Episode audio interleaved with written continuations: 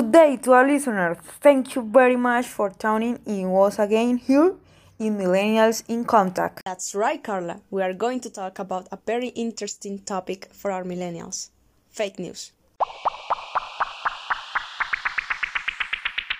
Fake news is information created by unknown subjects with the objective of misinforming and manipulated with deceit through social networks. Are characterized by capturing the attention of the reader with sensational titles and photographic material. Also, we can't forget that we are in the age of technology, so news travel at high speed and in real time around the world. Exactly, we are going to answer three questions for our millennials who might be wondering who use them, when they are used, and why.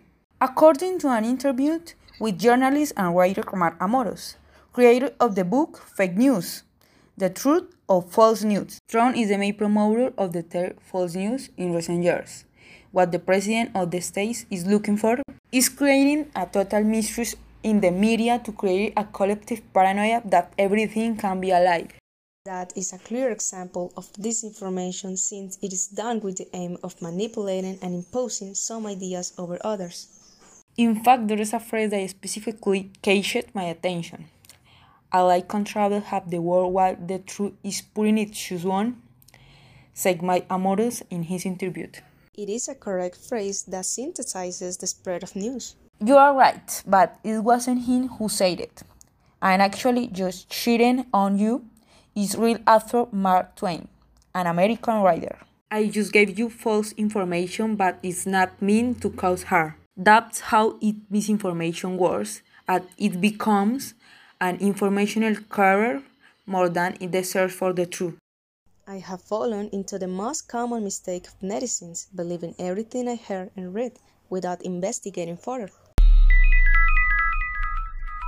Fake news is present in our daily lives, however, it is found on a large scale in events of an important nature for a society. According to the studies of the magazine We Are Also American, it is believed that the fake news that circulated on Facebook about the former candidate, the President of the United States, Hillary Clinton, could have radically affected her political campaign in the presidential career and negatively influenced the electorate so that the Secretary of State loves the presidential elections. It should be noted that more viral a fake news becomes, the more money its author earns, and making a fake story is simpler than creating a real story.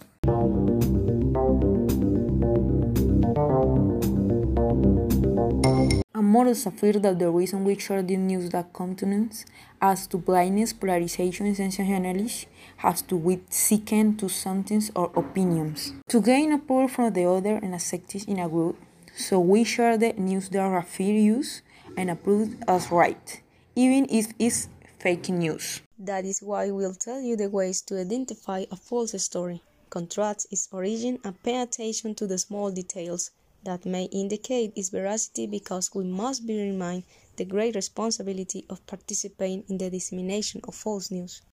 According to Mark Zuckerberg, 45% of the adult population of the United States use Facebook as source of news, and according to experts in social networks, Twitter is one of the most used tools by netizens to follow out on the schools in time to short and concise messages. However, these networks are inexhaustible source of false information. It is impressive what can cause a like or a reproduction, don't you think? Colors, this is phenomenon that's why promoted with the arrival of the internet. Now we will leave a question to discuss in our next broadcast. See you later, millennials, and remember, stay at home. Do you think it is possible to return to a model in which we pay to receive contrast in related information?